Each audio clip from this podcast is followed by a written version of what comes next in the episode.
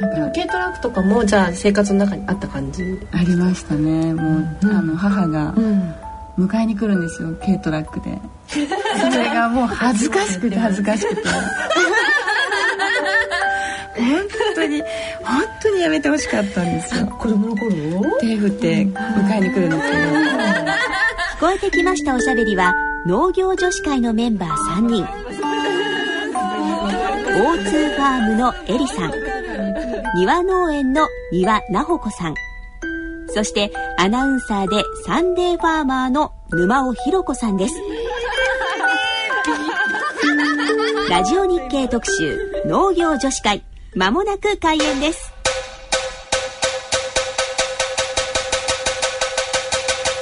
ラジオ日経特集農業女子会。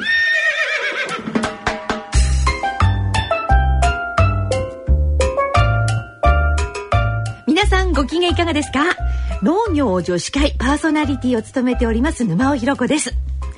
えー、12月28日もいよいよ本当にもう年の瀬も年の瀬、えー、あと数日でございますけれども農家さんはですね冬の間、えっと、忙しくあのいろいろな片付けをしたりあの納屋の中お片付けしてる方も多いと思います。私はですね実は先週ですね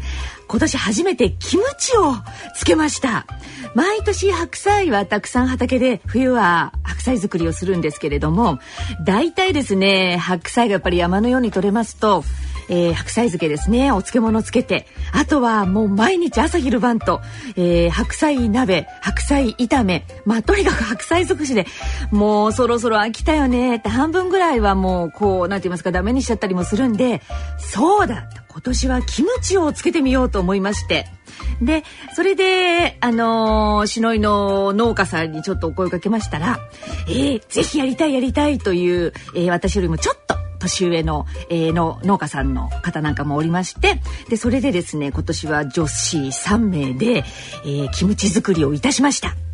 まあこれが非常にですね楽しくてですねなんだかんだで本当は3人で30株30株ですね作れればいいかなと思ったんですけど途中からですねまた違う別の農家さんが「えうちもうちのも持ってきたから作って」なんてことになりましてなんだかんだで、えー、560株揃ったんですよね。なので大きなあの私の両手で丸を作るぐらいの、えー、桶があるんですけれどもそれが2つ2桶ですねその分ぐらい作りました。でこれ丸々2日かかりまして1日目は天日干しをしてで塩抜きをしてでやっぱりあの韓国の白菜と日本の白菜っていうのがやっぱりちょっとあの畑が違うということで日本の白菜の方がちょっと水っぽいんですって。でそれなので、えー、天日干しをですね1日そうですね。日中一日しといたんですよね。干しといた方がきっと甘みが出ていいよっていうことをですね。あの東京の赤坂というところが非常に韓国のお店が多くってそこに韓国の食材店もたくさんあるんですね。そこのオモニーのところに行ってあのいろいろ韓国の唐辛子を買ってきたりですとかその時にいろいろ教えてもらってまあそんなこともありまして1日目は天日干し。で塩を振って。で2日目に塩抜きをしてそれからヤンニョムというですねあのあのこの真っ赤なあのつけだれみたいなのあれを作るんですね。でこれがですねただ唐辛子を入れるだけじゃなくてですね今回私はですねあの牡蠣生牡蠣ですとかあと網網の塩辛も入れるとすごく美味しくていいんだよなんて言われましてそんなのを入れたりですであとはですね甘みを出すのに韓国で梨を梨の千切りを入れるんですって。でシノイは実はリンゴの産地ですって。でそれなんでじゃあ果物だからちょっとリンゴもいいなと思って私はちょっとリンゴを入れたりいたしまして、えー、その他実はちょっと秘伝のああと蜂蜜も入れたんだ。というわけで非常にですねあの盛りだくさんのちょっと豪華なヤンニョムというそのタレを作りましてでそれを葉っぱの間に一枚一枚練り込みましてようやく一日なんだかんだでやっぱり夕方までかかったんですよね。でその間ずっとまあ女子3人ですのでこのあの農業女子会と同じようにしのいでもキムチ作りながらみんなでワイワイあれやこれやいや嫁に来た時は大変だったとかいろんな話をしながらあっという間に一日が過ぎると。というわけで、あの、韓国でキムチ休暇があって、皆さんそれぞれ近所を順番に回って作ってワイワイしながらやるんだよ、なんていう、そんな、あの、楽しい感じがよーくわかりまして、非常に楽しかったんです。それで、えっ、ー、とね、えっ、ー、と、乳酸発酵するのがちょうど、えー、お正月ぐらいになると思いますので、それが実はですね、お正月に帰ってそれを食べるのが非常に楽しみだという、そんな、えー、つい1週間くらい前の話でございました。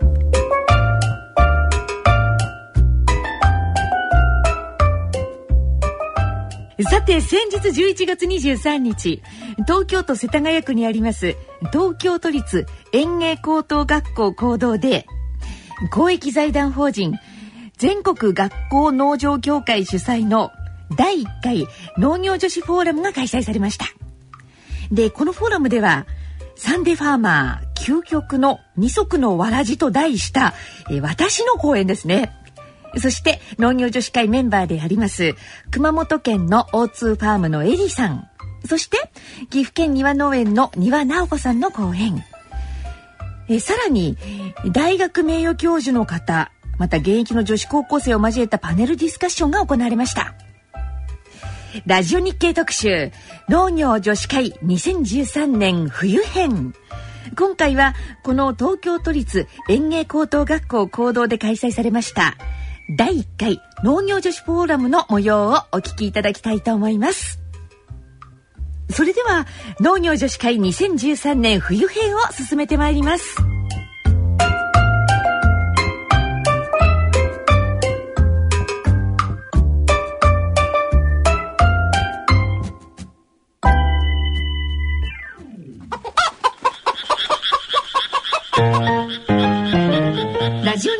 集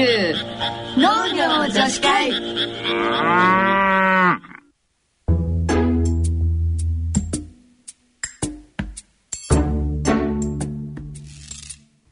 それでは公益財団法人全国学校農場協会主催第1回農業女子フォーラムの模様をお聞きいただきましょう。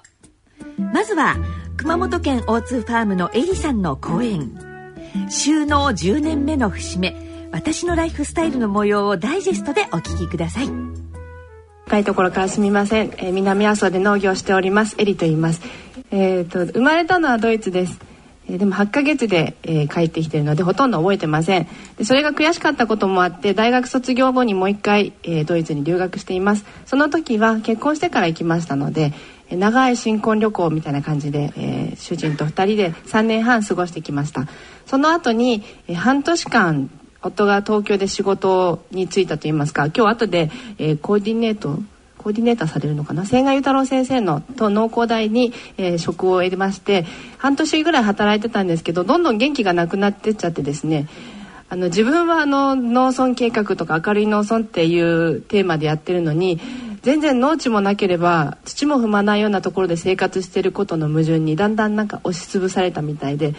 先生はいやもうちょっと大津くんって言ってくれたんですけどあの半年で契約更新の時にもうそんな元気なくなるぐらいだったらいつか継がなきゃいけない立場にあったので。あの夫の背中をトンって押してとかじゃなくてですねなんか首根っこを捕まえるようにして引っ張るようにしてもう早くやるばいって言ったのは私の方ですその時はあの子供はまだいなかったんですけれどもここの東京で子育てすることにあまり自信を持っていなかったのでまあ、その選択肢は今では良かったなと思っています。あともう一個ですねや選んでこの職業といいますかあの農業に就いたと思っています。その選んでやったっていうことの意味は大きいんじゃないかと、えー、日々思ってます。で農村にはその資源がいっぱいなんです。ドイツも減反のようなことをしています、えー、穀物麦が多すぎて全部出荷しちゃうと値段が下がってしまうので日本の減反は4割だったんですね。4割も使っちゃいけないんですよ。トヨタの工場に4割使うなって言ったら絶対怒りますよね。まあ、ドイツヨーロッパの場合は 1, 1割を休ませなきゃいけない。休ませるんだけどもなんか植えてもいいよ植えてそれを食べ物に使わなければいいということで動物の飼料にも使っちゃいけないんですけどエネルギーとして使うにはいいんですね。でそれをサイレージというあの乳酸菌発酵っていうんですか？漬物みたいな状態で保管しておいて資源エネルギーにしていますそのその写真は後でお見せしますそれから家畜の糞尿木木とか草とかそれ草も資源だと考えると本当にあの資源だらけだということが分かっていただけると思います。これそれでドイツではどういう状態で電気を作っているかっていうとこれあのプールみたいなんですけど嫌気性発酵って言って沼で時々プクプクって泡が出てるのご存知ですか？あれってあの土の中にある有機物が分解されてメタンガスっていうのが出てくるんですけどメタンガスって地球温暖化に加担すると言われながらすごく可燃性が高いのでそのメタンガスをわざわざ集めてそれで発電します。なんかこの中、えーと、覗き窓があるんですけど別に何が見えるってわけじゃなくてプクプクプクって言ってるのが見えるだけでそのここの中で家畜の糞尿とかそれから、えー、植物残渣もいけるんです。生ゴミとかも大丈夫なんです。それから先ほどのサイレージなんかを入れて、えー、発酵させてます。でこれが右下が発電機で出てきたメタンガスで発電します。そうすると発電はできてその電気を売電し一回売電するんですけどもそれを村で必要なえー、電気は全てここで賄えると。あんまり難しいことじゃないんですよね。メタン発酵もそれを配管でお湯を運ぶこともそれに木を燃やすことも。ドイツでできて日本でできないはずがないじゃないかということで私は収納と同時にあの NPO を立ち上げましてずっとあの身近にある資源を使おうという取り組みをしてきましたで続いては岐阜県庭農園の庭直子さんの講演美味しいものを追い求めて畑の模様をダイジェストでお聞きください。えー、こんにちは、えー、庭菜穂子と申します。えー、今日はえー、農業フォーラムということでこうして農業についてお話しさせていただくのは初めてなんですけれどもあの私が今こう岐阜県の、えー、南農っていうところで、えー、農園を両親と一緒にやっているっていうことで、えー、それに至った経緯なんかをあの今日はお話しさせていただきたいと思います。よろしくお願いいたします、えー、農業をやった理由としてはですね本当に食べたいものを作りたいっていうことであの始めました。で私は兼業農家の家に生まれまして、えー、両親があの仕事をしてあ父が仕事をしていて母は専業主婦をしていたんですけれどもあのちょうどファミコン世代なんですね私今34歳なんですけれどもファミコン世代なんですがうちの父がファミコンを買ってくれなかったので、まあ、あの姉と兄とあの一緒に外で遊ぶ生活をしていました。であの土日なんかは畑の手伝いをしたりとか、えーとゴールデンウィークは田植えをしていました。でそれでやっぱりローフードをたくさん食べたいと思った時にあの生で食べるのでより安全で新鮮な美味しいものを食べたいって思っていたんですね。であの東京で暮らしていて有機の野菜をスーパーに買いに行くんですけれどもすごく高いのとなんか本当にこれは安全なのかなっていうのがやっぱり疑問が生まれて来てしまってそういった時にあのうちの両親がちょうど私がトライアスロンを始めた年と同じぐらいにあの引退をしてあのもともと田んぼ5反とみかん畑が結構20あるぐらいとあと畑を5箇所ぐらいに持ってたんですけれども野菜はそんなに育ててなかったんですけど父があのいろんな野菜を作り始めていましてあの減農薬で作ってるんですけれどもでその野菜が東京の家に美味しいのができたって言って運ばれてくるたびにあのなんか違うなっていうのはすごく感じていてで岐阜と、えっと、東京と行ったり来たりするようになってで畑のことも気になってきてっていうことでそれが頻繁になってついに私はあの岐阜に拠点を移すことになりました。でこんな感じで私は本当に食べたいものを作りたいっていうこととあと本当体のことを考えて、えっと、美味しい食べ物と運動する環境が欲しかったっていうことで今その、えー、岐阜の方に拠点を移しましてそういうライフスタイルを送っているんですけれどもあの心と体のバランスもすごく取れてきて今は本当に充実した毎日を送っています。で農業をやっていて本当に飽きることがなくてですね毎日あの成長を見たりですとかあの失敗もすごくあったりとか、まあ、あの両親と喧嘩したりなんかもするんですけれどもまたそういったかあの葛藤もあの自分の成長につながっているかなっていうのは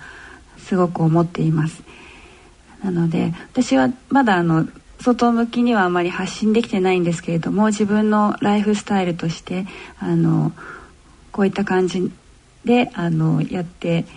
いることをあのこのように伝えていけたらいいなと思っています、えー、今日はどうもありがとうございました。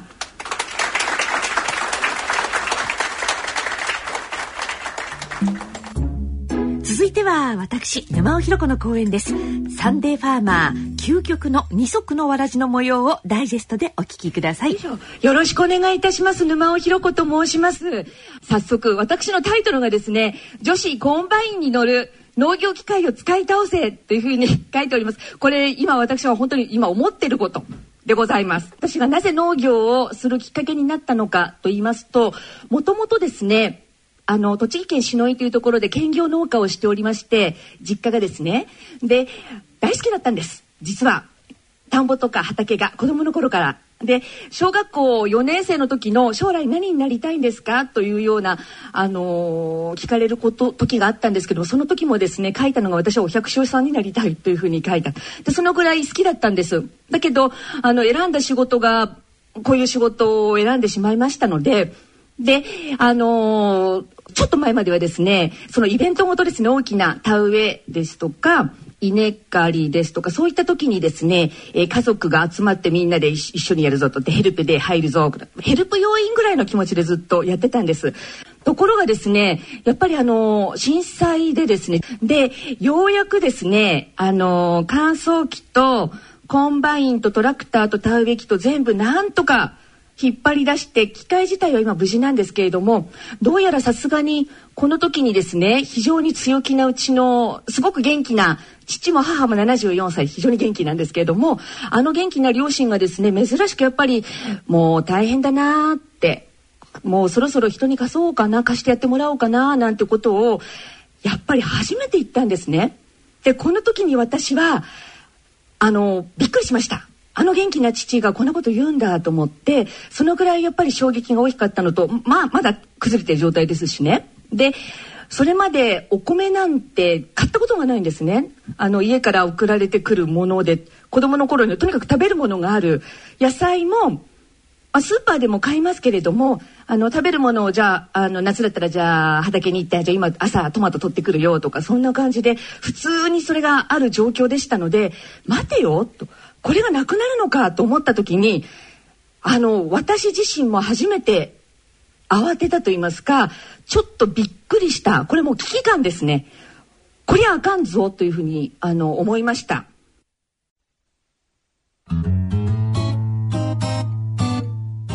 ラジオ日経特集。農業女子会。続いてはパネルディスカッションの模様をお聞きくださいご参加いただきましたのは、オーツーファームのエリさん、庭農園の庭直子さん、埼玉大学大学院客員教授の田辺俊則さん、東京農工大学名誉教授の千賀雄太郎さん、農業高校支援機構川野亮さん、農水省収納女性課有富真麻さん、御宿鶏卵牧場の南圭さん、園芸高校3年農業クラブ会長木村夏樹さん。園芸高校3年農業クラブ副会長の吉村和樹くん。園芸高校3年第二員大谷里乃さんです。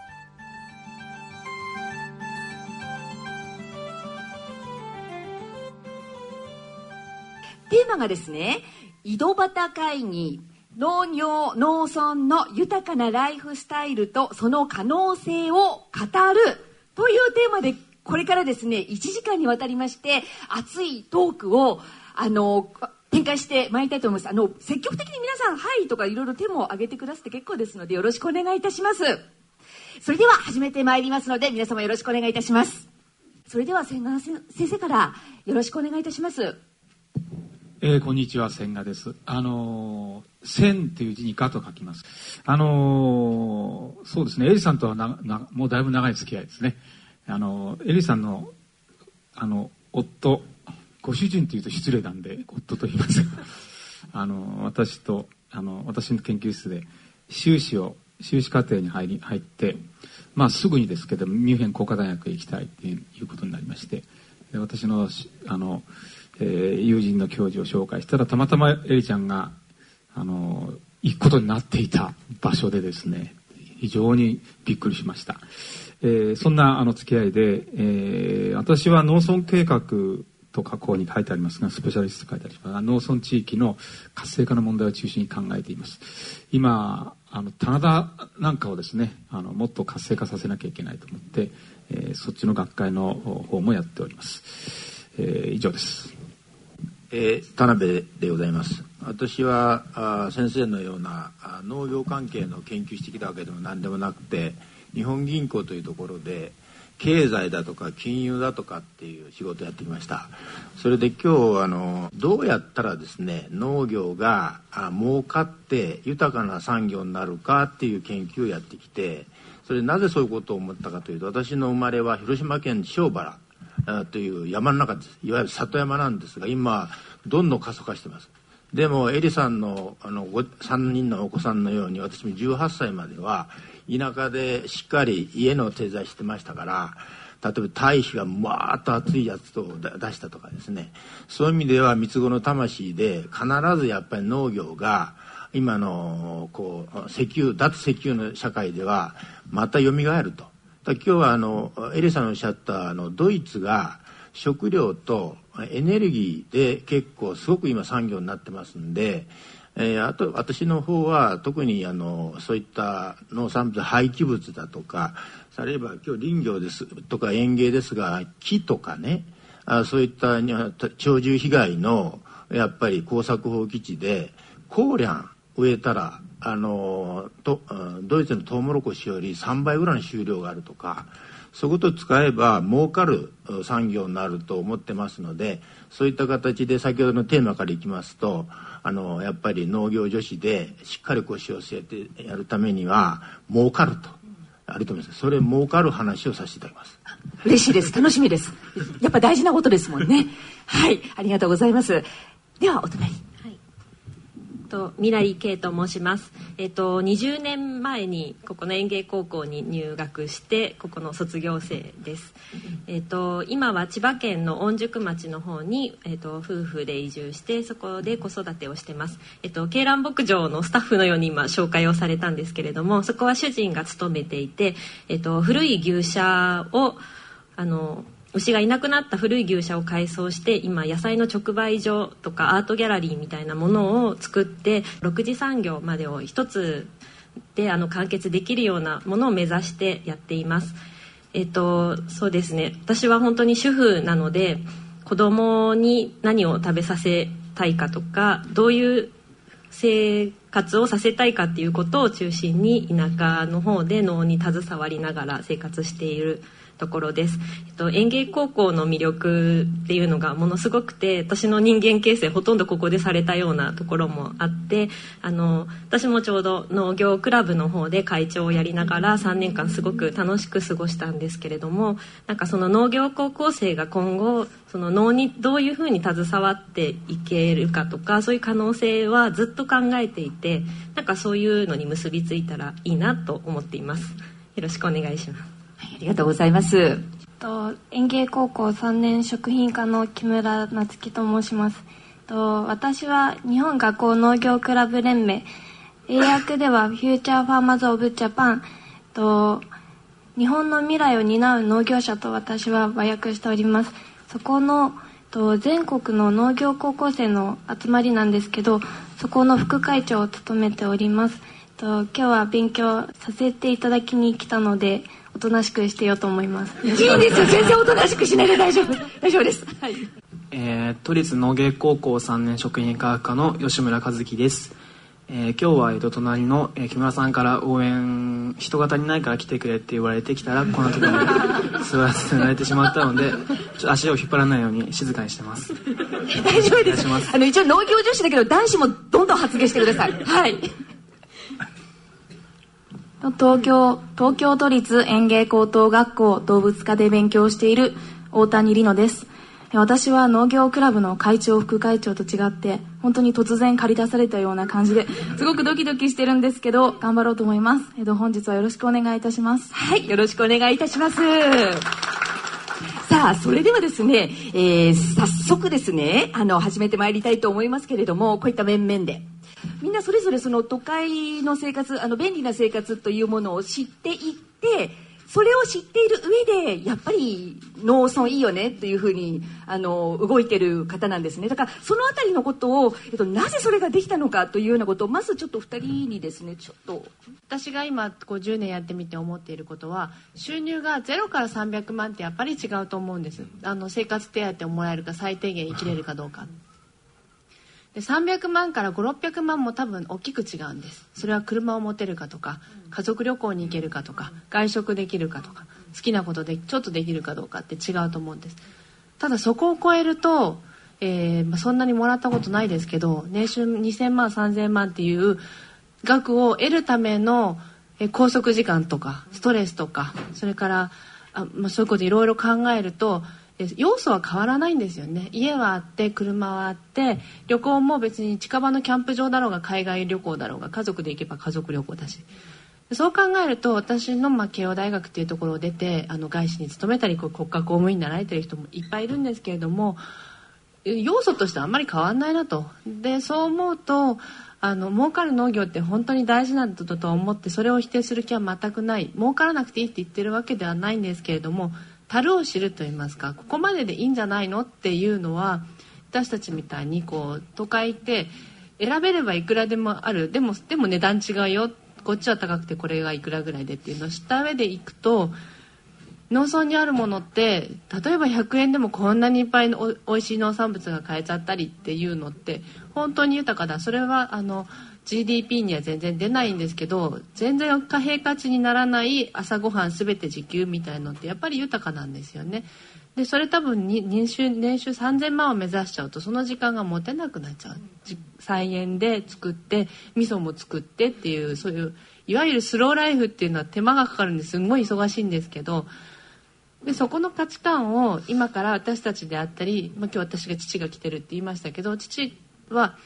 私が小さい頃家にほとんどいなかったですからすごくお金もかけてもらって感謝もしてる一方で私が今夫が子供たちとあれだけいっぱい時間を過ごせてるっていうことにはすごく価値を置いています。でそれをこれからの高校生の皆さん大学生高校生それより下の皆さんが選べるようであってほしい。勝ち組が何千万で企業である。負け組が田舎に行って何百万である。ではなくて好きな方を選べるどっちもいいじゃんっていう状態になっていくっていうのが目指していきたいところだなって思ってます。はい、えっと奈緒さんにも伺おうと思ったんですけど、今のちょっとエリさんのお話からその価値観の変容みたいなことをちょっとあの感じたんですけれどもその時間がある時間がない年収のこともそうそれとその物質的豊かさみたいなことを考えると都会には何でもあるよねって。でも田舎ないけどあるものもあるよねっていうのと価値観だと思うんですね。でその辺りをこれからあの今の高校生の皆さんとこれからじゃあ私たち本当にどうやって農業をやっていくんだろうと思ったりした時にこういったお話を聞いてどのように思われますか？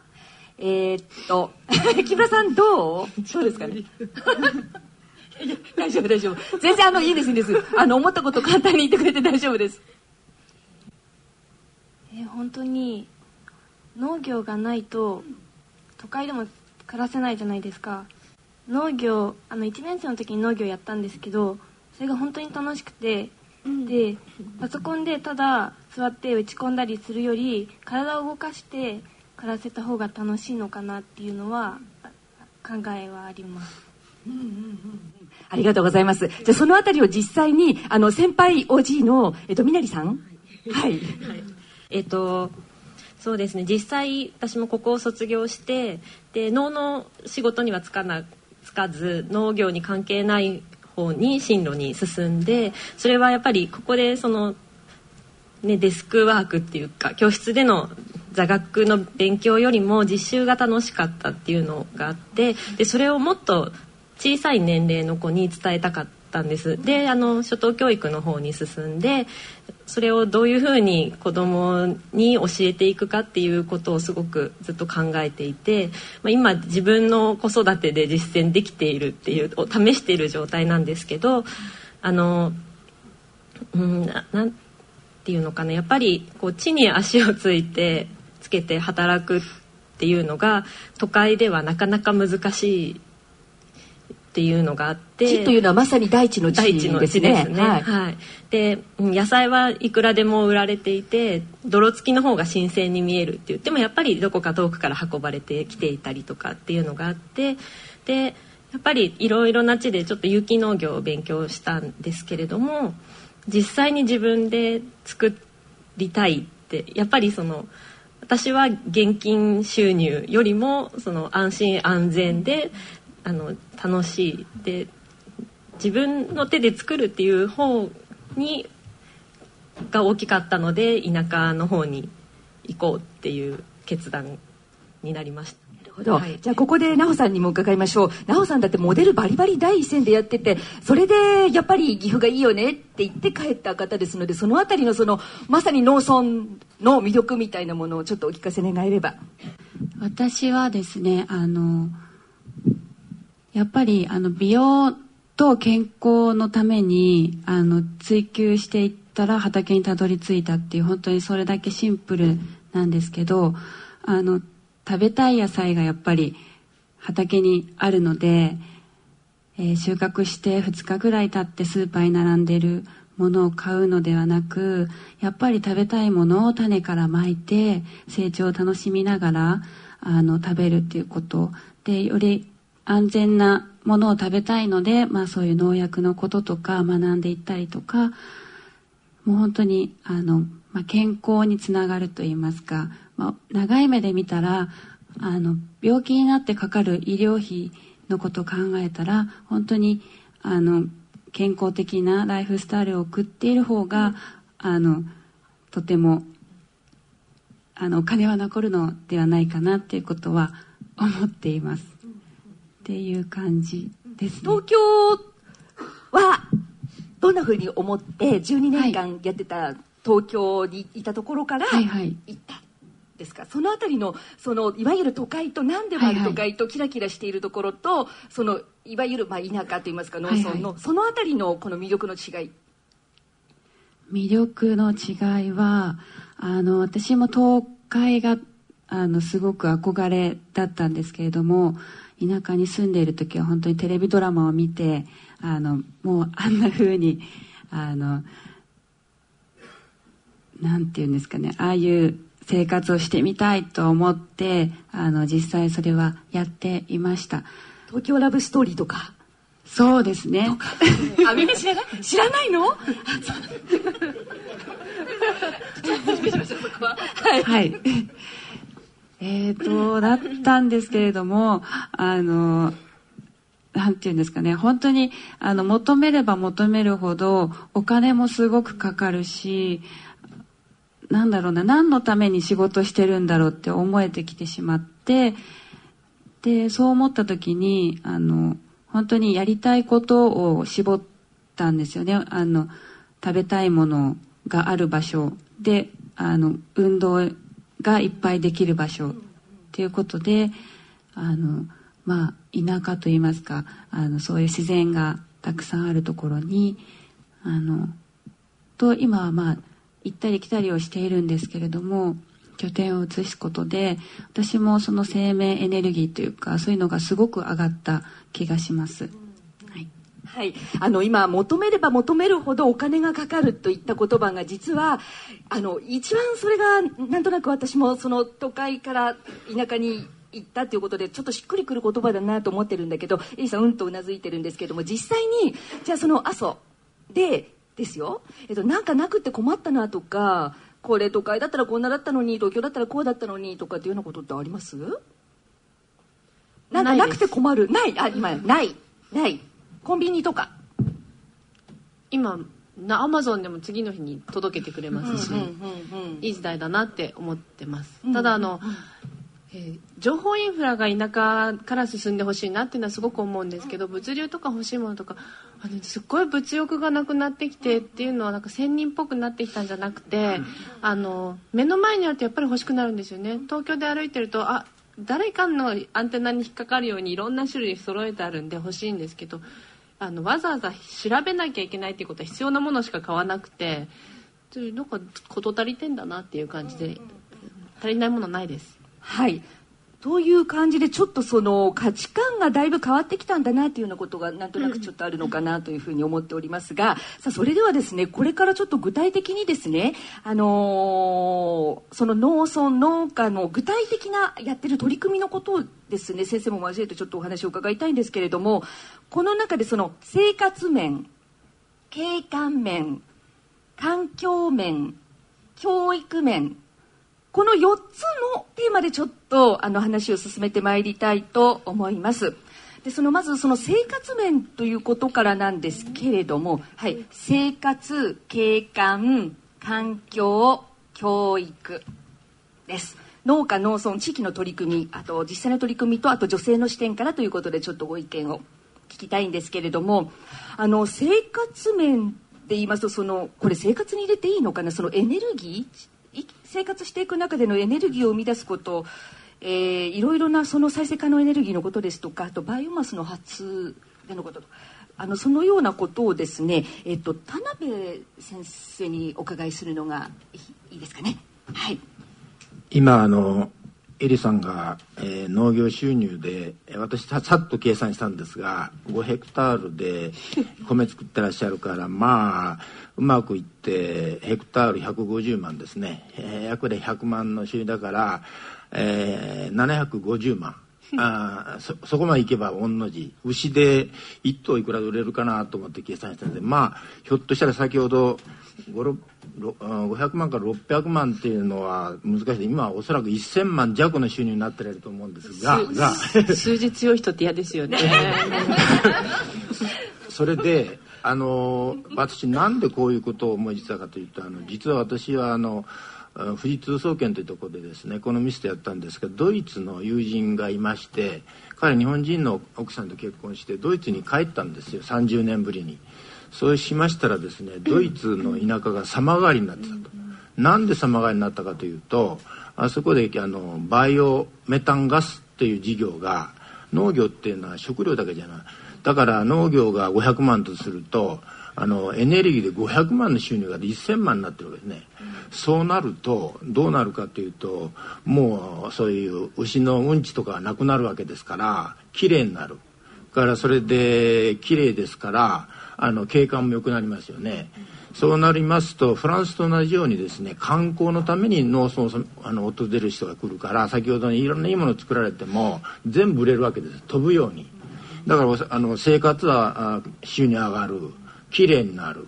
環境ですよね、そしてもう一つはあの今言ったように景観も良くなる。結果何が起こったかというとですね若い人たちがどんどん田舎に戻るとかそれでエリさんみたいに I ターンみたいな初めて来るとかすごくかっこいい仕事になる。だから今私に言った話は全部つながってくるわけですね、そうなるとやっぱりあれですよ私も田舎から出てきたんですが田舎であの当時儲からなかったから出てきたんです。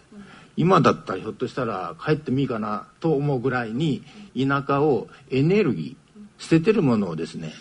それであの今日はあの園芸家の人がいらっしゃるんですけど今私の庭の例えば枝葉を切っちゃったらこれはあれ自治体の焼却場を持ってて焼いてんですよ。あれをですねあのグラインダーにかけてあのナノ化っていうんですけどあのしますとこのメタン菌がですねメタン菌っていうのも衣食住さっき研気性とおっしゃってですね。こういったあれは発酵するようなやつと違って空気がいらないやつなそして衣食住がですねそれであの7日にしちゃったどんなゴミもあのな全部ですねあの流動食みたいになるんです。今人間でいうと。そうするとどんどん食べてくれるもんですから捨てるとこはないですからこれはは販売のルートまでのすぐ距離長い。これは作っちゃったらすぐ売れるんですよ。ガスにしろ電気だからここのところをやりますとですね全儲かるこれでガッと底上げしますから言ってる農業は儲かってしょうがない仕事になります。それで、えー、もう一つだけあのもう一つあの耕作放棄地にはありますね。ここのところで今40万ヘクタールで埼玉県並みになってるんですがここであ木がまず木がですねナ化しちゃうともうこれメタン系食えるものこれは世界でそそこにいらっしゃるんですけど井戸さんっていう社長がこれはあのあれです。このグラインダーっていうのは塗料をあのナノ化するやつをこのこういった木に適用しましたら次行ってくれます？こんなんなんですよ。こういうようにもうあのこれ木ですよ。木がこんなになっちゃうの。ということでメタン菌が喜んで食べてくれますからメタンガスが従来の3倍出ます。3倍出るってことは儲かってしょうがないってことですそれであの皆さんの生産者にとって何が起こるかっていったら木が枝葉とでもあの一粒米6,000円で買えますから買っても最初それで6,000円っていうことはおじいちゃんとかねおじいちゃんが例えばあの軽トラでさっきのね庭さんのおじいちゃんいややっちゃうか。あの軽トラであの一粒持ってきたら6,000円になるわけ。それで孫連れであの集めたら軽トラでねあの枝葉集める簡単ですよ。これが全部エネルギーな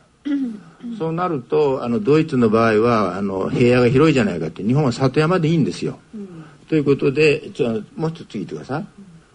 皆さんコーリャンって知らないと思うけどソルガムってこれはさっき言ったようにあのドイツのトウモロコシ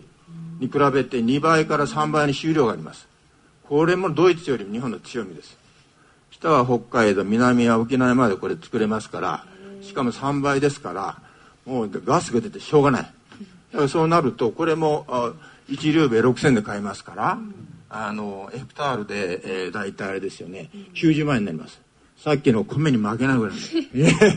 ということで、えー、何を言ってるかということは日本のナノナノにする技術とかっていうのはこれは工業の先端技術です。それとうまくあのかましていくとですねさっき言ったように食料で500万だったらこちらで500万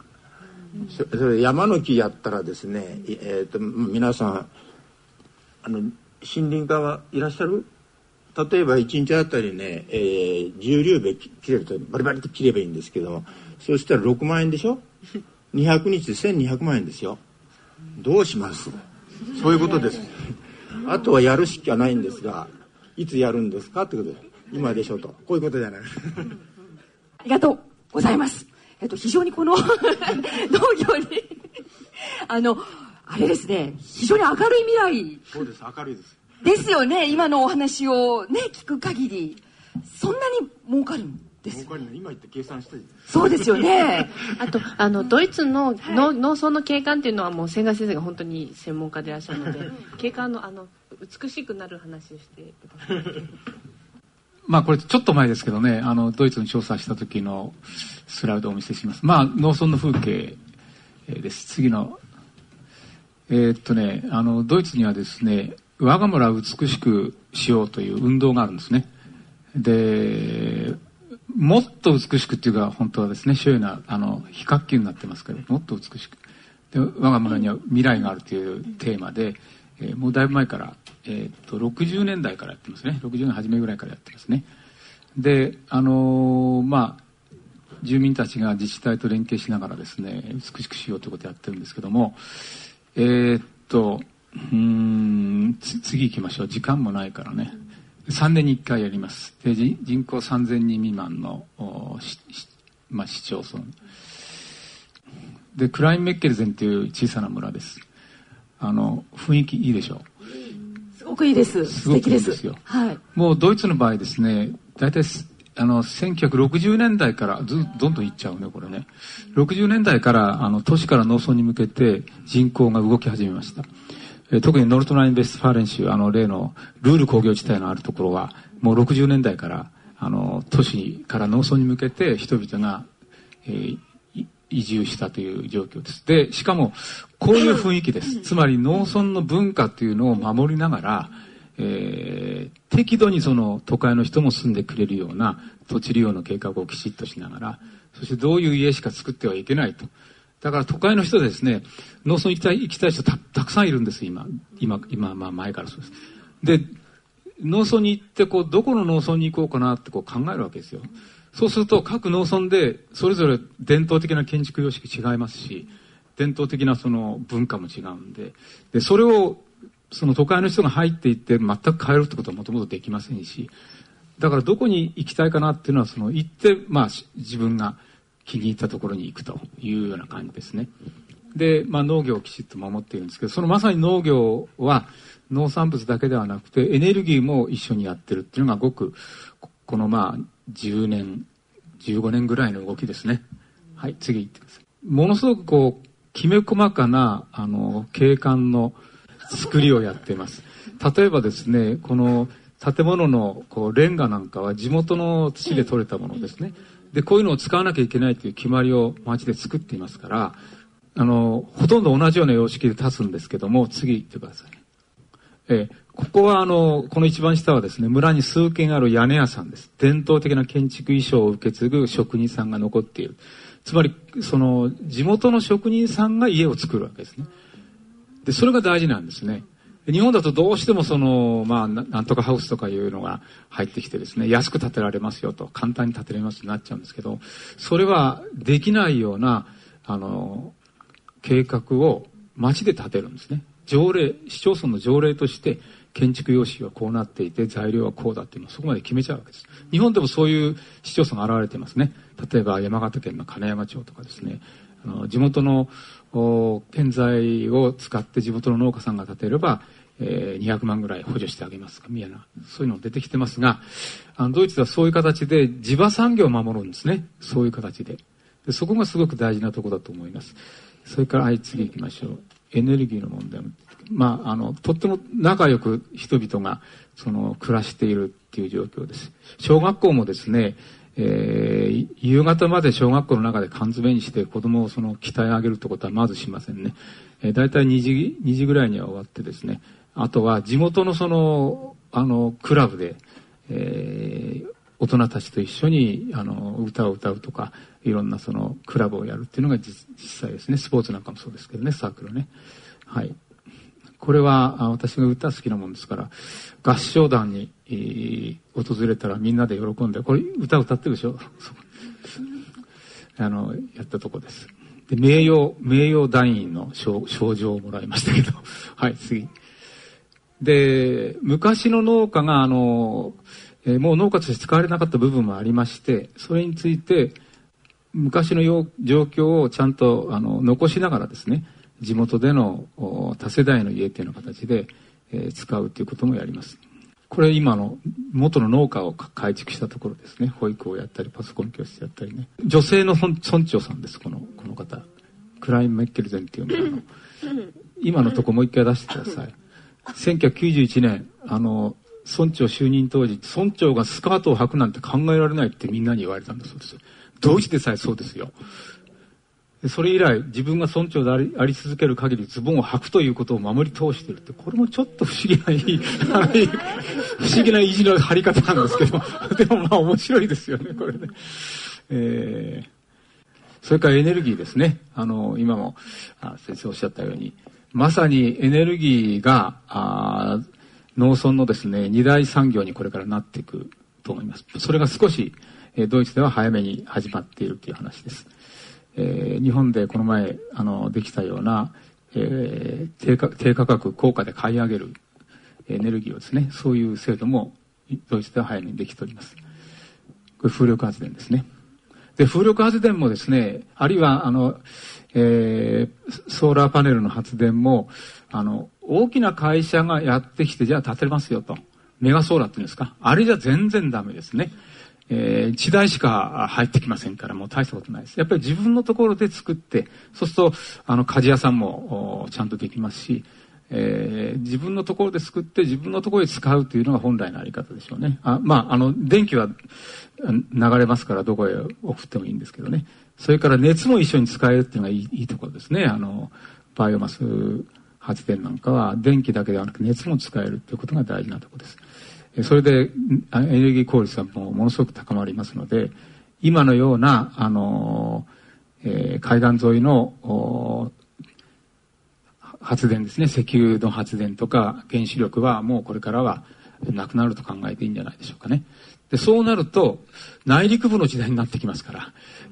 あの、太平洋岸の海岸でです、海岸沿いでですね、大きなコンビナートでがあったというのとはだいぶ違ってきて、でしかも今、太平洋岸は、あの、大きな地震がこれから来ますから、まず確実に来ますからね。8割、9割の確率で太平洋岸の、えー、関東、東海、あるいは四国ぐらいまで含めてですけども、必ず大きな地震が来ますから、そこのその集積をですね、どうやって内陸へ移すかっていうのはこれ大テーマになってきます。国土利用の大転換ですね。で、これをしない限りはですね、あの、簡単に逃げるというだけでは済まないだろうと思ってまして、えー、そうなると内陸部の農産村の時代です。もうそこで受け入れるしかないという話です。それはあの人口も経済もそうですね。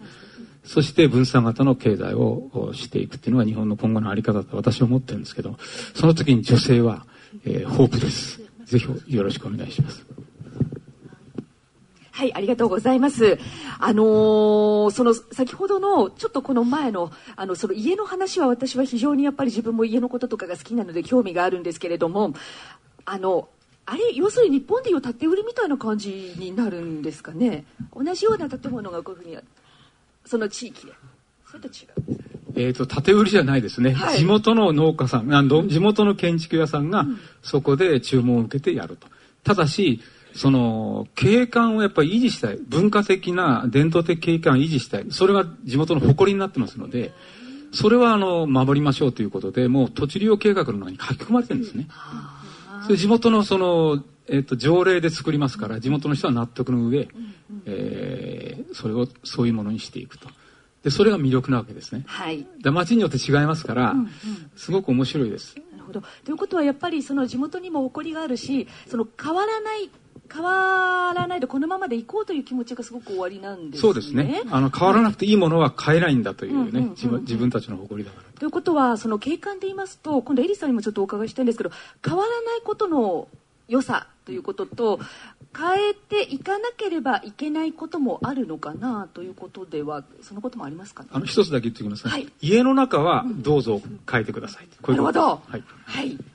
言おうと思ったことですか？今、大丈夫です。か、はいえっとであんまり喋りすぎないようにはしようと思ってるんですけどあの遠い国の話からもっとすごく身近な話に感じていただく間を取り持ちたいなと思いまして、えっと、こういう村づくりとか家づくりさっき縦売りですかって言われるぐらい似てる、えー、家が並んでるので道ごとに使っていい色も屋根の勾配も全部決まってるんです。でそれを決めるのであの集落ごとに違うんですけど色もあのこのトーンだったらいいとかあの窓もこれぐらいなきゃいけないのでかなり細かくうるさいんです建築家にとっては面白くない国だと思いますけどでもそういうな私たちあの千賀先生も多分田辺先生もドイツが良くてとか、まあ、ヨーロッパが良くて日本が良くないって思ってるわけだけしてなくてあのドイツがいいとこ日本がいいとこいっぱいあるんですけれども一個すごくドイツに住んでて感じたのはああいうことを決める時に集落で話し合いをするんです。で日本ってディスカッションがすごくあのそういう教育を受けてないなって思って喧嘩をするか泣くかあの年寄りがいなくなるのを待つかとか。そういう状況になっているのであの本当に高校生の頃から今から身につけてほしいのは、うん、あのさっきでもひろこさんも話し合う場がないっておっしゃったじゃないですか、それってすごく大きいと思うんです。であの農家の方も TPP 反対ではないしであちらの言い分も聞きつつこちらもこういうことを考えているからじゃあどうしようっていうのは話し合いなんですよねでドイツのああいう集落って冬が寒いこともあるんだけど本当にもうビールビール1杯で2時間3時間持たせながらよく話すんですよね。であのエネルギーの供給についても集落で取り組むか取り組まないかっていう時にもう年100回を超えるあの会合をしたりするんです。でまあそこまで暇じゃないのっていう思われるかもしれないんですけどそういう話し合うっていう訓練は本当に若い頃からしていただきたいと思ってますしそれをそれにかこつけてあの教育のことだとドイツって大学の、えーと、学費がかからないんです。あそうで先ほどからの田辺先生のあの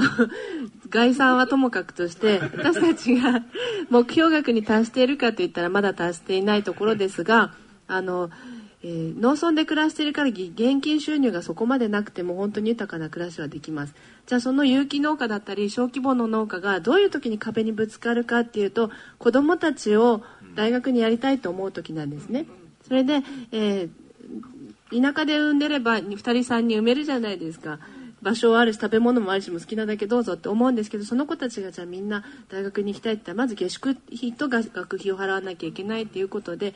あの風は吹いが吹いたら桶は儲かるみたいななんか理理理屈をこねなきゃいけないにしても例えば、えー、今若い人たちがこれから農業するっていう時に一番悩むのが多分そこなんですよね。自分たちはいいけど子供たちどうするの？っていう時にまあ、有機農業してるとか景観を守ってるとか環境保全型農業をしてる農家の子供は試験は受けるけどじゃあ学費はタダにしようっていうことに例えばなったらですよ。女性の方があのパートナーに「あんた農業やんなさいよ」って言うようになるんじゃないかなと思って、まあ、それは私があの慶応っていう高い学費の学校に入れていただいてしかも双子とかを産んでしまってこの2人にいきなり私学に行きたいってやったら無理だと思ったことから考えてるんですけど。あのあと5年10年のうちにそういうあの農家が頭良くなきゃできない時代ですから頭いい今日あの高等な教育を受ける農家を増やすためにも教育費っていうこともあの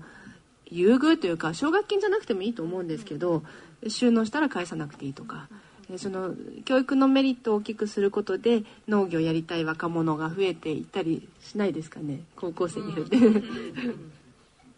そしたらじゃあ男子吉村君にちょっと聞いてみましょうかね。はいえー、っとですねはいえー、多分増えると思います。はい。あの、今ですね、その、その次の教育のことということで、もうそこでちょっと振っていただきましたので、あの、今すごくやっぱりいいこと言っていただいたなと思うんですね。あの、日本全国どこでもやっぱり同じ教育が受けられたりですとかそういうことすごく大事その地域格差があっちゃいけないなと思うんです特に農村だとどうなんだろうその心理的なものも含めてっていうことその辺はやっぱり大事なんだろうなというふうにちょっと今聞いてて私も思いました。それで、えっと、さらにそのもう一つ上を行きたいんですけれどもあのー、夏にですねエリさんがですね北欧の方に行かれた時のフェイスブックをちょっと読んだんですけれどもその時にその農家のえーと、農家さんの、えーと、2週間ぐらい休める仕組みがあるというようなことをちょっと見た時非常に興味深かったんです。ちょっとご紹介いただけますか？はい。はい、えっ、ー、と、えー、休暇ってヨーロッパの人にとってすごく大きくてバケーションとなったらもう全てが許されちゃうみたいなそれこそ銀行閉まっててもバケーションだからって言われたらもうそれまでなんですけど、うん、あの日照時間とも関係あって夏の間に日の光を浴びておきたいという健康上の理由があったからなんですけど法律として、えー、休暇が取れるっていうことを守られているので農家が家族で行けないっていうのはそれはおかしいだろうということで、まあ、あの農協みたいな J みたいな組織なんですけども10日までは無料で派遣してくれるんですね遠納隊というかその間でもプロですよ管理してくれる。でそのそれを延長したら有料で延長することもできるんですけれどもそういうことであの農家であって家畜がたとえいたとしても家族で旅行に行けるっていう制度があれは羨ましいなと思いました。うんうん、はいはいはい田辺先生どうぞ。あの今の教育の資金とかですね休みの取り方っていうんで2つちょっと言いたいんですけどねあの今まで年収500万の世界だったらそれはあの学校にやるの下宿代とか大変だったんですが今から田舎の方があの先生のおっしゃったように食料とこのエネルギーっていう形で二大産業になったら儲かるわけですよ。儲かったら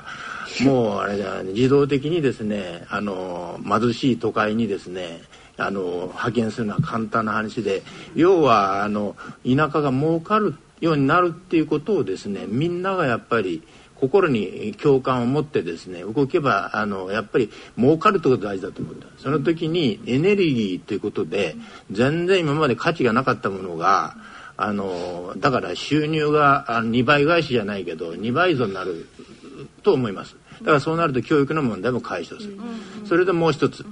IT の話をおっしゃってたんで今からあれじゃないですか。今ハーバードの教育でもあのネットを使えば入ってくるわけですよね。だからむしろ大学間の競争の問題になってますから IT 社会を使うとどこにいても関係ない。むしろそこの問題意識あればいいそれが思っている。最後のあのあれですね。えっ、ー、と皆さん帯広あの十勝のですね農業の状況をご存知ですかね。あそこは大豆とか作っててですね大体6500個の農家あるんですが3000万円の収入以上です。それで年間大体半分働いてあとはまあ海外旅行にガンガン行ってますね。本当です。だから日本もどうやったらいいかというとまあ、あの小規模なら小規模でエネルギーということでコミュニティまとまってそれでとにかく儲かればいいんですよ。儲かれば旅行にも行けるしですね。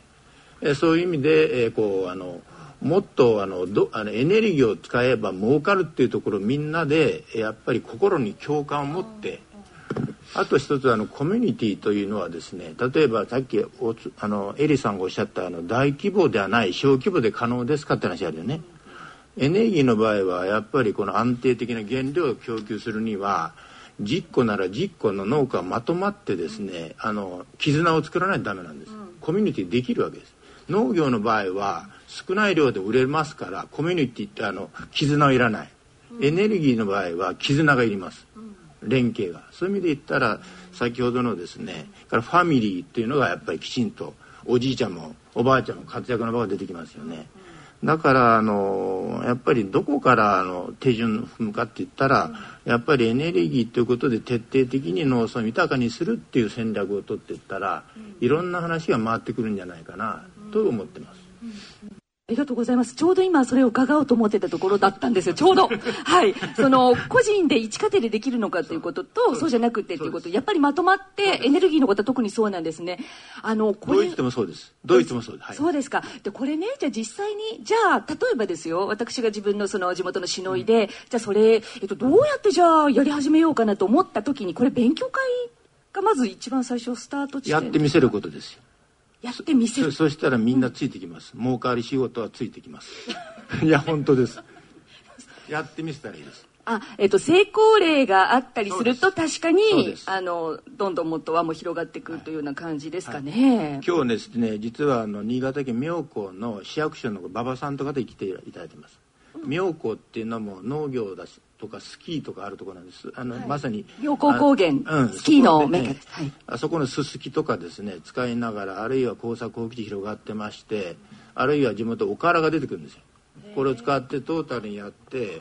えー、の市としてですねやっぱりメタンガスっていうの産業を作っていってそれ皆さんからは買い上げるわけですよ。それで、ま、うまく回っていきますから今まで田舎においては農業以外の仕事は JA に行くか郵便局に行くか、はい、から銀市役所に行くか、うん、でなかったですね、はい、今度はエネルギー発電所っていう勤務先出てくるわけです。だから二足のわらじになるわけです。だからそういう意味で言ったらやっぱり何が決め手かって言ったらやっぱりねエネルギーだと思う。エネルギーっていうのは皆さん帰って調べてください。年間のエリさんのところおそらく年間のね5人いるから、えー、30万円ぐらいから光熱費かかってると思うけど、うん、それを笑ってますけど 30万円をあれですよあの地まかないしてさらに売れるわけだし、からさっきの発ガス発電所に屋根にパネルつければ太陽光でも売れるし。全部ドイツやってます。そのエネルギーというのは先生、あの、その地、地域によって、あ、うちの地域だったらこれでいけるんだなとか、それぞれありますよね。例えばですね、うん、今西日本では竹がね、どんどん広がってる。竹？竹？バンブー。わお。それで竹も、はい、さっき言ったようにあのソルガムって非常にあの硬い繊維なんですけど、竹もねバリバリやっちゃうと全部メタン発酵する。ということであらゆるものが原料になります。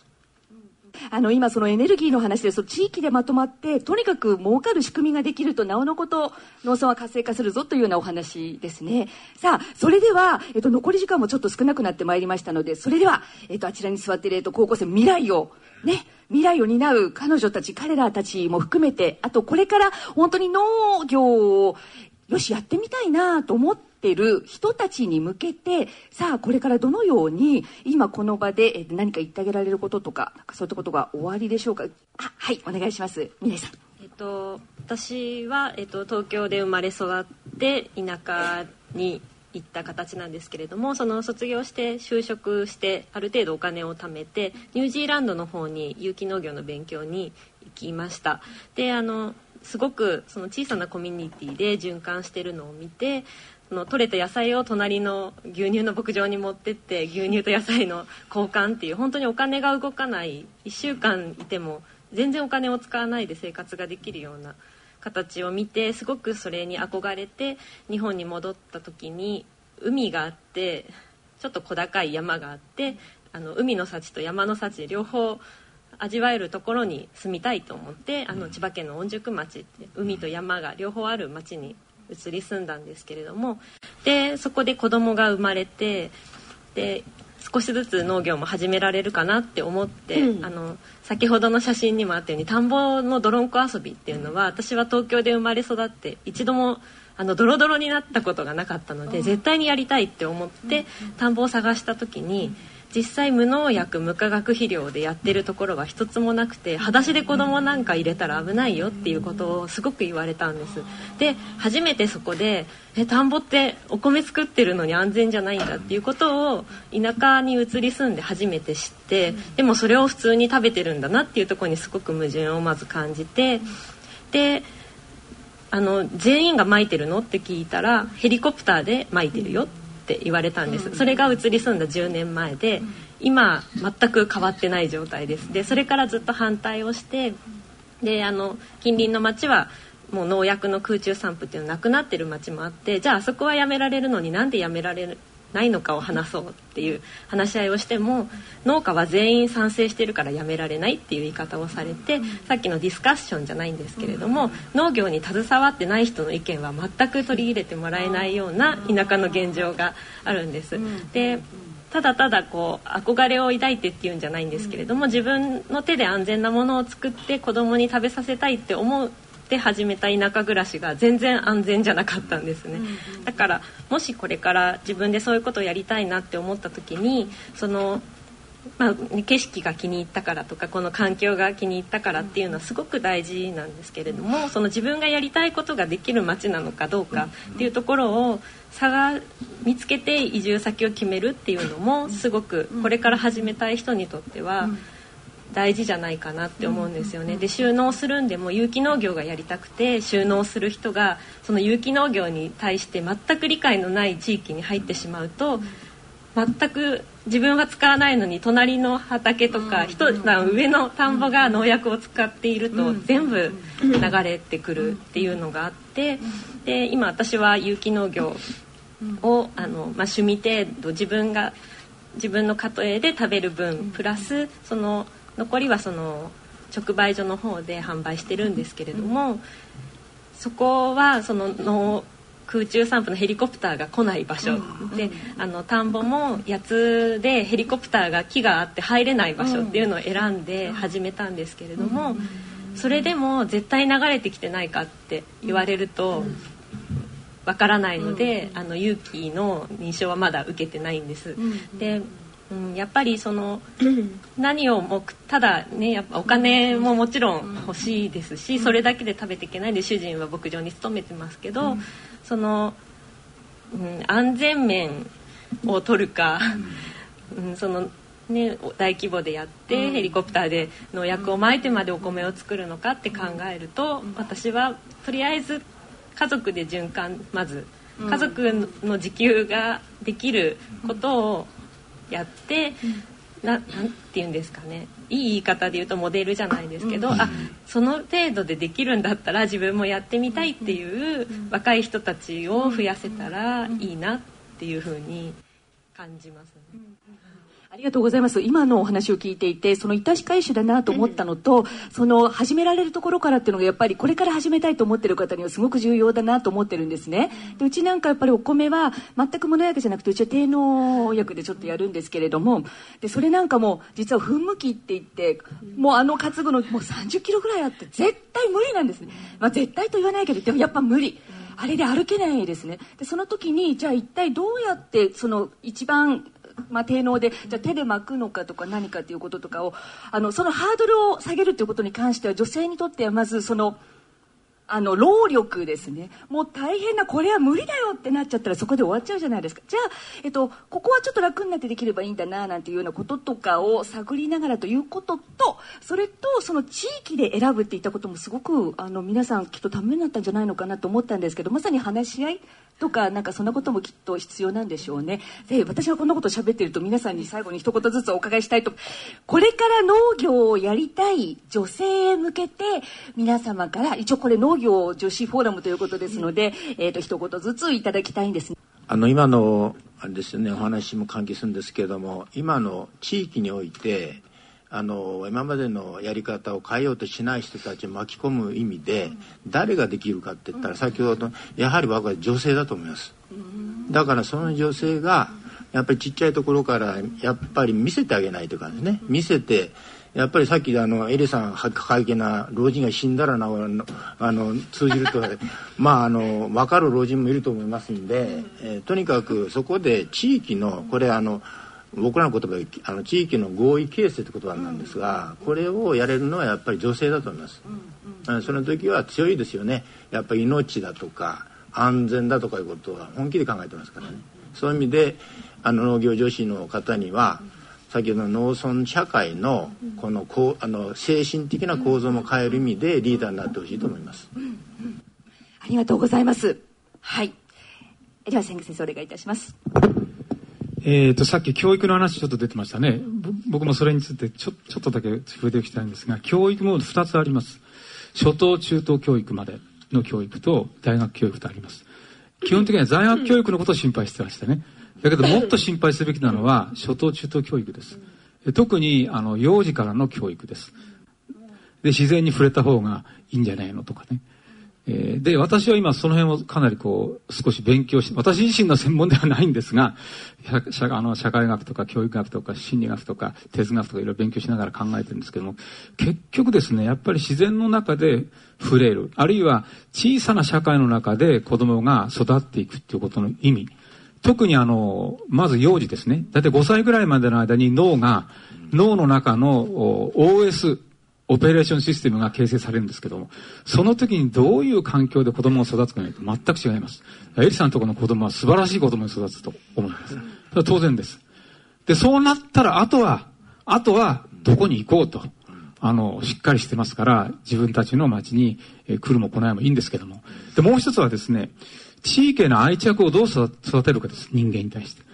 これは私の研究室でですね、調査したんです。面白いんですよ。小学校4、5、6年のあの子供たちにですね、えー、あなたは外でよく遊んでますかというアンケートを取ったんですね。それからあなたはこの街が好きですかと。将来もこの街に住みたいですかこういうアンケートを取ったらですね、よく遊んでいる、外でよく遊んでいる、つまり自然に触れたりね、あの友達と触れたりしながら遊んでる子ほど、優位の差で地域への愛着が強い。将来もここに住みたいという結果が出ました。それからその親たちにもアンケートを取ったんですよね。そしたらですね、昔子供の頃、よく外で、えー、よく遊んだという、そういうその大人ほど、今、街づくりに興味があるという結果が出ました。だからそこを抜きにしてですね、今後の街づくりのあり方、地域活性化は、あの、議論できないということなんですね。だから、まあ、大学の話は、まあ、いいです。いいですっていうのは、その後の話だし、それはなんとか、あなるかもしれません。だけど、本当に地域に戻って地域で頑張って地域活性化しようとする子供を育てるなら、人間を育てるならば、やっぱ地域で育てなきゃいけない。そこが肝心なところです。ありがとうございます。今のお話は私、すごく今共感して聞いてたところです。あの、お父さんお母さんが自分の子供に向かってここすごくいいところなんだよってこんないいところに生まれてあなたよかったねって言ってあげられるかどうかもすごく関わってきてると思っていてあの私が篠井にその2年半前に今日移した時にも「あひろこちゃん帰ってきたんだ」ってみんながびっくりするんですね。こんな何にも病院もないところとか何々もないところって必ずそういう否定的な言い方をするのが私は何でってこんないいところなのにそれを外の人からもあの言ってあげられるのがいいのかなと思ったりもしてたりはいですから都会こそ子供を育てられない場所だという皆さんの直感は正しいってことです。自然もなくて遊ぶ場所もなくて友達もいなくて今それは3つの間がないって言うんですよ。空間がない。遊ぶ空間が都会にはない。特に自然の空間がない。仲間がいない。時間がない。3つの間。これ間抜けって言うんですけどね。で、そ、田舎行くとそうではないんですよ、やっぱり。まあ、だいぶ、あの、あの、コンピューターゲームかなんかにスポイルされ始めてはいるけども、それでもね、いいので、はい、そこら辺です。はい、ありがとうございます。では、なおさんお願いします。えっと、生きていくために、あの、必要なものをお金を払えば、あの、買いに行けばいいやっていうんじゃなくて、あの、食べるものから作るっていうことであったりとか、あの、ないものを作り、あの作っていくっていう、まあ、それが想像力とかあのその商品になるまでにどういう人が携わったのかとか私はそういう野菜を育てたりとか食べ物を作っていく中でいろんな疑問も生まれたりあの考えるようになったのであのそういうふうにしていきたいなと思いました。あのエネルギーの方もあの必要なエネルギーを作り出す力があったらあのこの先のあのもうすごく明るい未来になるんじゃないかなと思います。はい、ありがとうございます。ではエリさんお願いします。私はあの千賀先生は恩師であり、まあ、第二の父みたいな人なんですけど全く言おうと思ってたことがかぶってて。いえいえあの続きとして聞いていただければと思います、えー、少子高齢化って皆さんおっしゃいますけど少子と高齢化は別です。っていう話を最近聞いてなるほどと思ったんですけど高齢化は止められません今生きてる人死にませんから。あのさっき年寄りが死ねばって話してない私おじいちゃんおばあちゃん大好きなんです。な のであの一般的にその話し合いの時にっていうことなんですけど。でも長生きしてほしいし今あの医療も発達してますので。でも少子化は止められるんですね。でその止める止める一個の鍵があの幼児からそれから初等教育の在り方だと思うんです。で今あのさっき高等教育の話をしましたけれども子供が小さい時に田舎で育つことのあの価値っていうのは本当に計り知れないと思っています。で子供が小さい時ってそんなにお金もかからないのでまだその時儲かってなくてもあのえー、育つんですね。金はなくても子は育つし、えー、地域が本当に見せ見ててくれるんです。自分の子が泣いてたらよそのおばちゃんが家に入って子守りしてくれるんですよね。都会でそんなことあったら警察呼ばれると思うんですけど。でそういう地域で育ててくれるっていう子育てをしながら子供は是非とも本当に田舎で育ってほしいって思うんですけど自分が中学高校の時にものすごいいろんな遊びをしてっていうかいろんな都会でチャンスがあったのでそれも捨てがたい中学高校までを田舎で行くとやっぱりちょあの退屈なところって思ってしまうので中学高校の時にキャリアアップとして親ごと都会に移っていけるようなそんなことになれなればいいなっていうのを思っています。であの先ほど先生千賀先生がおっしゃった通り、えー、子供のこと頃に田舎で過ごしていたら基礎工事なんですねそれってで基礎の上基礎がしっかりしてればその上の建物って作り直せるんです。だから基礎をしっかりできるための田舎の田舎でのあの子育てっていうのがもっともっともっとやりやすいようであってほしいなって思ってそれはあの国にだけ期待することでも教授とか研究者の方に期待することももちろんありますけれども母親自身があの旦那さんにじゃあ最初は年収下がってもいいから子供を育てるために田舎で住もうよってで好きな場所を選んでやりたいことできるとこに住もうよっていうモデルがこうやってあるわけですからそういうことがあの普通の選択肢に入ってきてほしいなって思ってます。はい、ありがとうございました。さあ、それでは最後に、えっと、こういった方々のお話を聞いて、これから、えっと、皆さん高校3年生ですね。ね、あの、じゃこれからどうするのかというのは、今、今日のお話も聞いた上で、えーと、お聞かせ願いたいと思います。じゃあ大谷さんから。はい。私はなんか今のところその農業高校の教員になりたいなとは考えているんですけどあの今の農家さんのお話を聞いて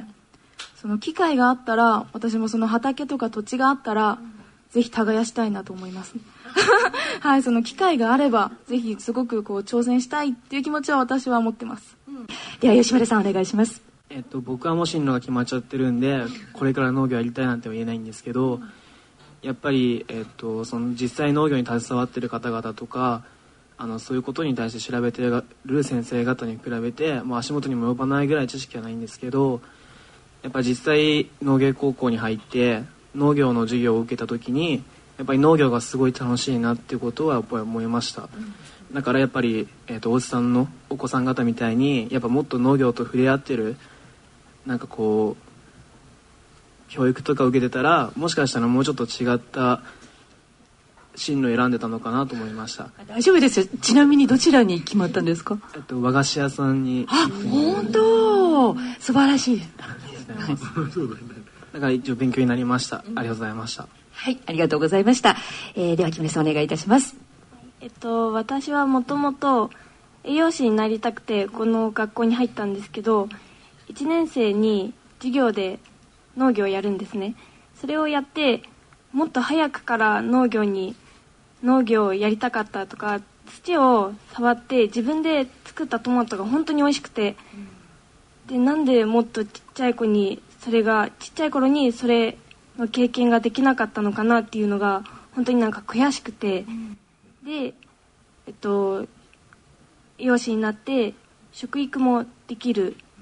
栄養士になりたいなって思ってます。とても勉強になりました。ありがとうございます。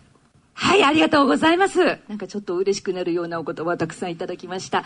さあ、それではですね、ちょっとこここで、えっと、お時間の方も参りましたので、今度会場の皆さんからですね、ちょっと質疑応答ということで、えっとこんなことちょっと聞いてみたいですとかありましたらば、えっと、2、3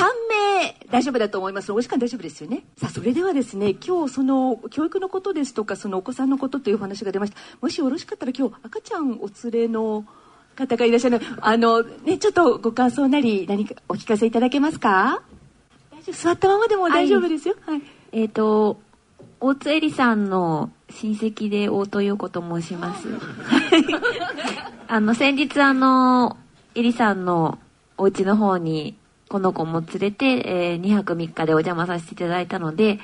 まあ、そのつながりもあって今日参加させていただいたんですけれども、まあ、私も東京生まれ東京育ちで、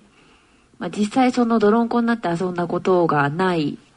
まあ、あの若干自然の多い多摩地区の方なんですけれどもやっぱりその自然の中で遊んだことがないっていうのはなんか自分の中では、まあ、コンプレックスまではいかないけれどあの実際田舎から東京に来ている友達とかもいっぱいいるんですけれどあの羨ましいなっていう気持ちはずっと持っていてでまあこう子供ができた今になってやっぱりその田舎で育てたいなっていう思いがすごく強くなってきたっていう今現状なんですけど であ質問してもいいですか？はい、大丈夫です。はい。えっとで私もまあ5年後ぐらいにその農村に移住して生活をしていきたいなって今思ってるんですけど実際あの生活されてるで女性の立場からえっ、となんていうんですかね。その私の中のイメージで農村っていうとやっぱりその新しいものを排除するというかあの若干その入りにくいんじゃないかなっていうイメージもあるんですけどそのまああの農家のお嫁さんだったり例えば農家で育った人からしてそういう部分っていうのはどう現実はどうなのかなっていうのをちょっと聞いてみたいですね。これはエリさんか。あ皆さんかな？皆さんにきっとお答えいただくのがいいかもしれませんね。はい。あのやっぱりそれも地域によると思うんですけれどもちょうどあの今私がいる御宿町の隣町の方にあのマクロビオティックの先生をやっている中島デコさんっていうあの有名な先生が住んでいらっしゃってあと鴨川には加藤時子さんの自然王国があるっていう環境があるので割と都会でそういうあの食の方から興味を持って入っている方たちが、であと在宅で仕事をできるご主人をお持ちの方があの移住をしてきているような現状があります。あとまあ、通勤圏内ですとご主人が電車で都内に通うっていう生活をしている方もいるんですけれどもあの私が10年前に移住した時に比べてこう話が合うなって思って移住者っていうとそうそうっていう会話が なんか移住組っていう言葉ができてきてるぐらい移住者がすごく増えているので大体あのどこでもそういうやっぱりあの311312の後ですね。やっぱり都会での生活とか食べ物のことを考えて移住してきてる方がすごく増えてるのであのそういう人をあの伝ってっていう選択肢とかそのこういうこの人、ね、ブログとかフェイスブックも今すごくあるのであこういう生活がしたいなと思ったら行ってみるとか通週末まず通ってみるとか、でそのうちにやっぱりここの空き家があるよとかここの土地は譲ってくれるらしいよっていう話がどんどん出てくるのであのいろんなところに行ってみるとやっぱり居場所ができてくるんじゃないかなっていうのは思います。はい。あの、私なんかからもちょっと一言だけ、あの、基本的にウェルカムですね。あの、来てくれる方は、だって好きで来てくれたんだねって思ったら、ウェルカムです。そうじゃなくても、あの、放棄地ですとか、休耕田とかだいぶ増えてるところで、あ、ここに来てくれたんだと思うことは、あの、地元の高齢者にとってもすごく嬉しいこと。ただし一つだけ、これ私、地層の葛藤もあるんですけれども、自分のやり方の、あの、あの、米作りとかのやり方とかと、私がやりたい効率のいい何かっていうので、ちょっと葛藤もあったりもするので、その辺とかはですね、いろいろこう、こうだよね、ああだよねっていうコミュニケーションが取れればすごく、あの、地域の方ともうまくやっていけるんじゃないかなというふうに思います。はい。えっと、お、もう一方、あ、そちら？女性。じゃもう一方、せっかくなので女性の方で、そちらの方、お話、もしありましたらば。えっと、いろいろ聞けてすごい勉強になりました。えー、っとそれで私がちょっと一番興味を持った話はやっぱ教育のことだったんですけどその自然に触れてあのいろんな子供にとっていい教育になるっていうのはすごいなんか私もこの園芸高校で自然に触れながら勉強して本当にそうだなって共感できました。でえっとこれからなんか私もなんかあの今回なんかその女性の力でその農業を広めていくっていうことなんですけどなんか私もなんか動物の動物科なので動物科の方で子どもの教育を広めていきたいです。はいありがとうございました。さあそれではこの辺でちょっとお時間も押してしまいましたね。えー、皆さん長い間どうもありがとうございました。井戸端会議、農業農村の豊かなライフスタイルとその可能性を語るというテーマで今日はパネルディスカッションの方を展開させていただきました。あの、農村で誇らしく生きる女性が、やっぱりこれからの農業農村という概念を変えていくのかなというようなまとめの提言としてまとめたいと思いますが、いかがでしょうか？よろしいですか？もしよろしかったら皆さん拍手をお願いいたします。どうもありがとうございました。それでは、この辺で終了したいと思います。どうも長い間ありがとうございました。パネルの皆さんありがとうございました。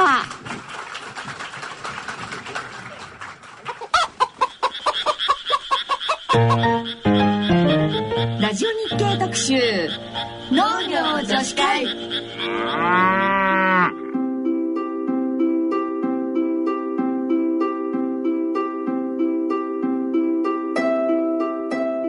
ラジオ日経特集農業女子会2013年冬編いかがでしたでしょうか？農業女子フォーラムというのを初めてあの開催したされたということなんですけれども、まあ、私たちも初めて参加いたしましてこれ非常にですね盛り上がりましてまた評判もとても良かったんですね。でこれからやっぱりこの農業女子女性が元気に発信していくというのがいいんだよねということでこれまた第2回第3回と続けてやっていければいいなと主催の方からも言われましたので来年また、えー、楽しみにしております。さて番組では疑問質問ご意見ご感想をお待ちしています。宛先はこちらまでお願いいたします。ラジオ日経特集農業女子会への宛先です。宛先が変わりました。郵便の方は郵便番号105-8565ラジオ日経農業女子会係まで。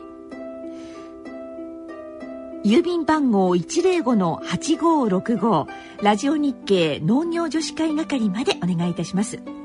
また番組ホームページはラジオ日経のレギュラー番組大人のラジオの番組ホームページを間借りしておりますのでこちらからのご投稿もできます。どしどしご意見ご感想をお寄せください。